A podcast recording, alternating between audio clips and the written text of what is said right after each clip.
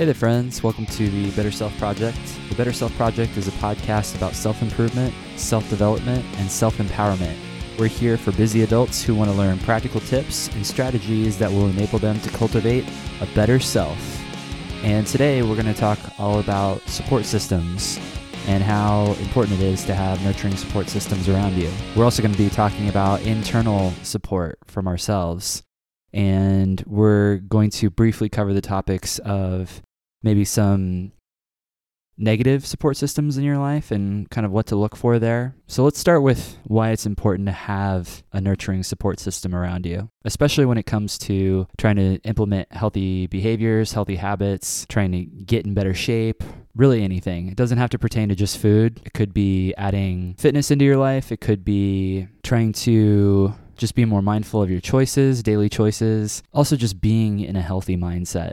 Life is hard. It just is. Life is hard. It is easier to navigate when we don't feel so alone in it. I think even more so when we are trying to go against the norm, when we're trying to become a better human, when we're trying to show it for ourselves and each other better, when we're trying to care for ourselves. We talk a lot about health and wellness, eating well, taking care of our bodies, our mental health, all of these things. And I think that is a difficult thing to do there are a lot of things that contribute to making that a difficult process as a human. When we are trying to go outside of the norm, when we are trying to push back against all of these forces that will us to stay stuck and stagnant, it is a lot easier to do it if you feel like you are not alone in it and you have this community. You have someone who gets you, someone who understands you and is championing you. So, first things first, we have to identify who our support system is, for better or worse. We just have to become aware of the people within close proximity, the people that we live with, potentially, our family members, our friends, our workmates, anybody that influences our lives, maybe influences our behavior. And this is not to take stock and audit all the people around around us in exactly the ways they may be sabotaging us. We want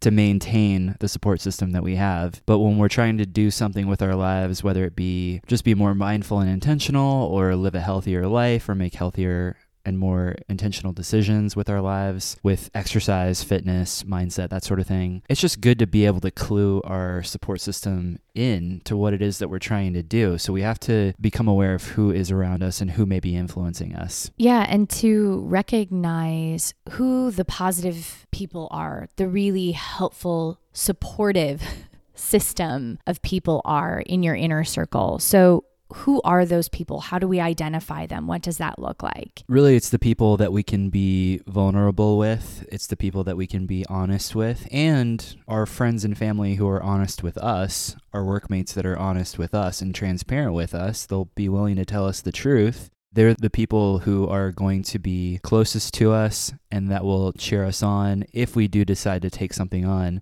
just like if you start playing a musical instrument and then you have a recital, your parents come, they cheer you on. Your aunt and uncle, your grandparents, they come and cheer you on. It's the exact same thing. When we're an adult and we're trying to do something, we should have those people that are willing to go out of their way to say, Hey, I love you and I support you in your new process. Yeah, and I'm going to sit there in this nursing home entryway and watch you play hot cross buns for the next awkward 15 minutes. Those are your people. This is who's going to be with you. And these are also the people that are willing to sit next to you on the really hard days, just as much as they're going to cheer for you on the days where things are going well. I think all of us can look back at some point in our lives when we recognized the value of that friend or that companion, that partner that person who was just as present for us when things were really difficult as they were when things were easy and fun. And sometimes it may be difficult, all the more reason to have a nurturing support system around you. Don't be afraid to tell the people in your life what you're trying to accomplish. You can have them cheering in the stands for you, but you got to get them on your team first. Clue them in. Sometimes making a declaration to the world, and by the world I mean the people around you, what your goal is, can really help ensure you succeed because you definitely don't want to let them down once you've told them. And we can kind of use that inner psychology in our favor. We can leverage it. But you can't just be a person who talks, you've got to take purposeful action daily as well.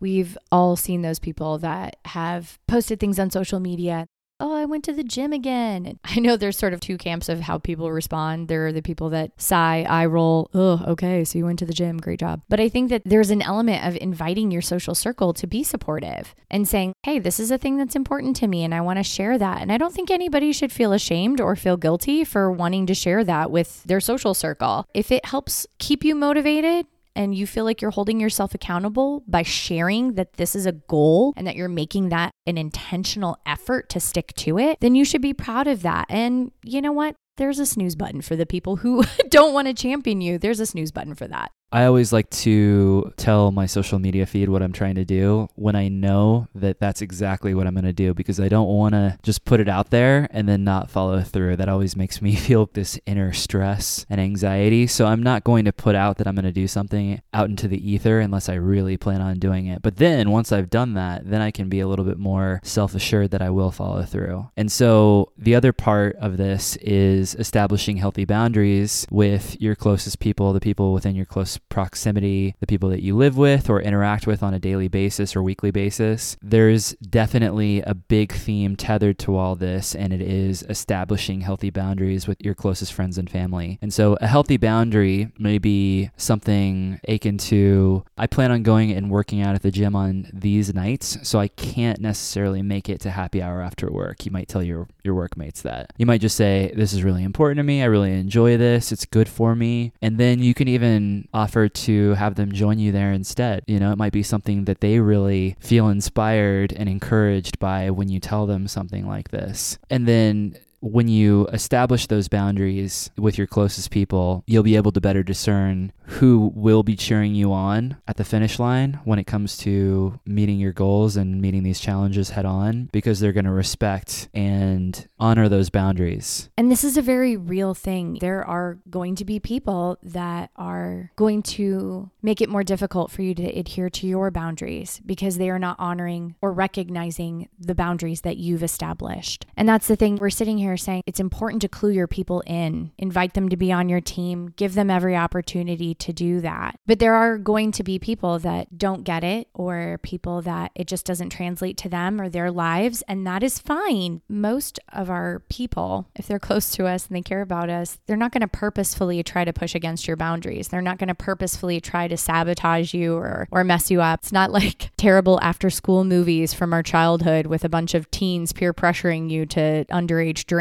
I think that most of the time when people who care about us unknowingly go against our boundaries, it's not because they have ill intent, but because they're close to you and they want to spend time with you or whatever the case may be. But that's why it's important to actually communicate with your people and clue them in to let them know where you're at and where you want to be going so that they have every opportunity to support you in that. And there's always going to be a learning curve to that. There's always going to be a learning curve to that because you're learning what you're comfortable with just as much as they're learning how to best support you. I remember when I first decided to stop drinking, I went through a time where I tried to do all the normal things that I'd always done. Nobody was peer pressuring me to drink. Everybody was fine. Everybody was respecting my decisions. But internally, it was very difficult for me. Internally, I was having a hard time respecting my own boundaries that I had established. And I found myself at an event with a group of friends and I was overthinking everything I was doing. I was worried about what they were thinking. I wanted to make sure I wasn't making anyone uncomfortable or making anyone else feel like they had to do what I was doing or that I thought I was better than everybody. I just wasn't confident enough in my choices to be comfortable with people who weren't choosing the same. So I took a little break. I took a social break for a couple months. I didn't go to any big events, I didn't go out to the bars. I just, I needed a minute to kind of get my own bearings. And then the next time that I went and hung out with a group of people, it was hosted by a very good friend of mine that was very aware of what my goals were. And when I showed up at her holiday party, there were Diet Coke cans in the mix. There were three different flavors of sparkling LaCroix waters. There were all the options for me because she wanted to make sure that I felt comfortable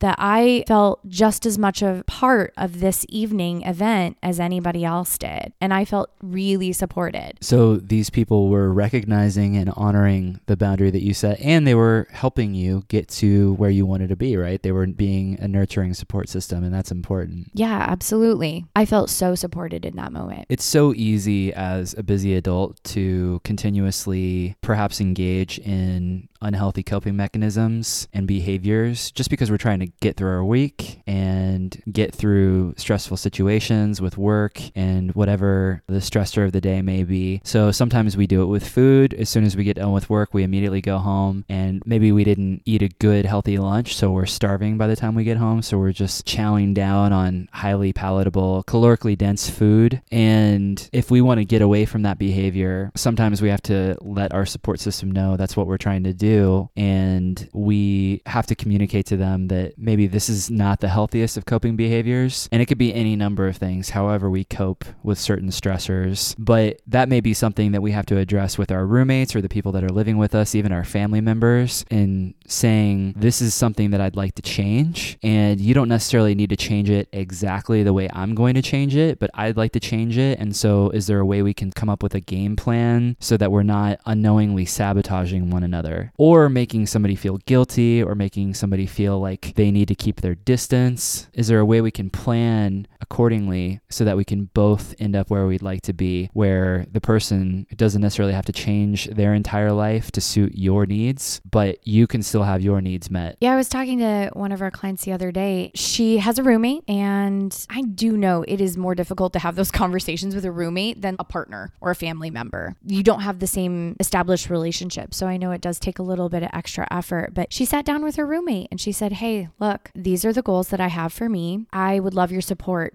For me, it would be really helpful if you did not come home with fried chicken every day.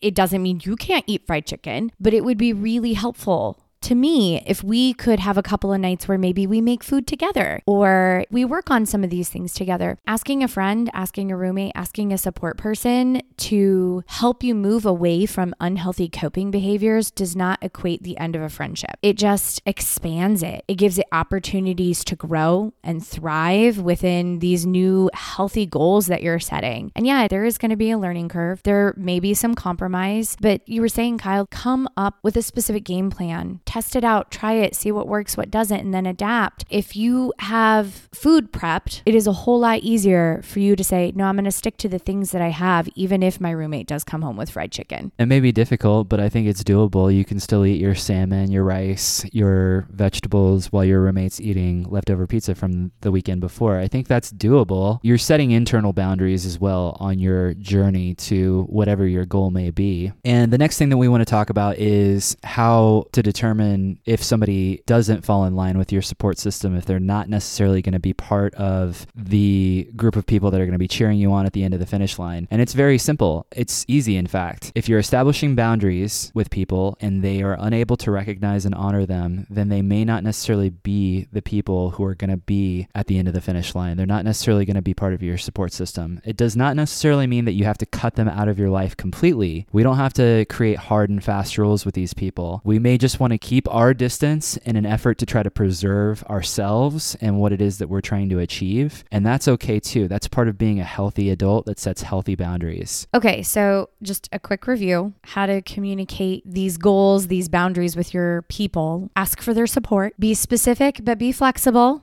find compromises as a team, especially with the people that you're sharing a household with. Allow for you both to learn and adapt to how you're going to work towards these goals. And then lastly, don't make other people responsible for your journey. Don't make them responsible for your successes or your struggles, whether these are supportive people or otherwise. You alone are the person who is responsible for hitting your goals and taking care of yourself along the way. Just remember that you're in the driver's seat Okay. That's a freeing, liberating thing, knowing that you're responsible. Don't make other people responsible for your outcomes. Okay. Because we can always make choices that are different from the people around us and other people within our ecosphere, whether that be family, friends, or workmates, and expand the support system as needed. So if there's other like minded people that you recognize are trying to do the same thing that you're doing, feel free to invite them into your circle because they're only going to help. It helps to have support, it helps to have other people people. And we've collectively, we've even hired people to be our support system. That's essentially what I do for a living. People hire me to be their accountability support system, as well as somebody that educates them on how to lift properly, exercise correctly, get the most out of their physical fitness and nutrition. And that's something that we can do too. And that's something I'm sure we'll talk about in the future, just really outsourcing those types of things and hiring a support system, but expand as needed. This is also why we have our free community